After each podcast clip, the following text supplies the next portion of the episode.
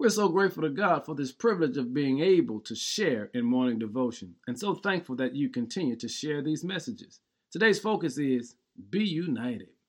Many of us struggle with the internal fact that there is a good and a bad within us. There are two spirits operating one we like, one we don't like.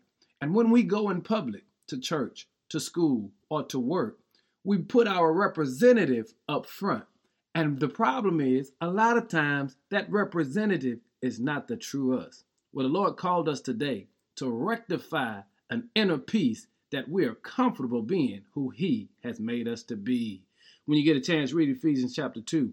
Verse 14 says, For Christ Himself has brought peace to us. He united Jews and Gentiles into one people when, in His own body on the cross, He broke down the wall of hostility that separated us.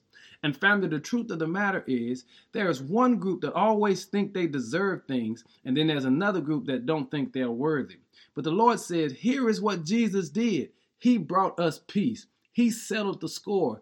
He unified us. He brought us together that we can walk and live in unity. In other words, you ought to operate in peace. Because regardless of the battles that go on on the inside, that secret storm that we fight, God says, I'm there to give you peace. And never worry about the mistakes of your past because God uses those to elevate you into your future. Hey, family, I need you to recognize God has called you to have inner peace. In other words, be united on the inside.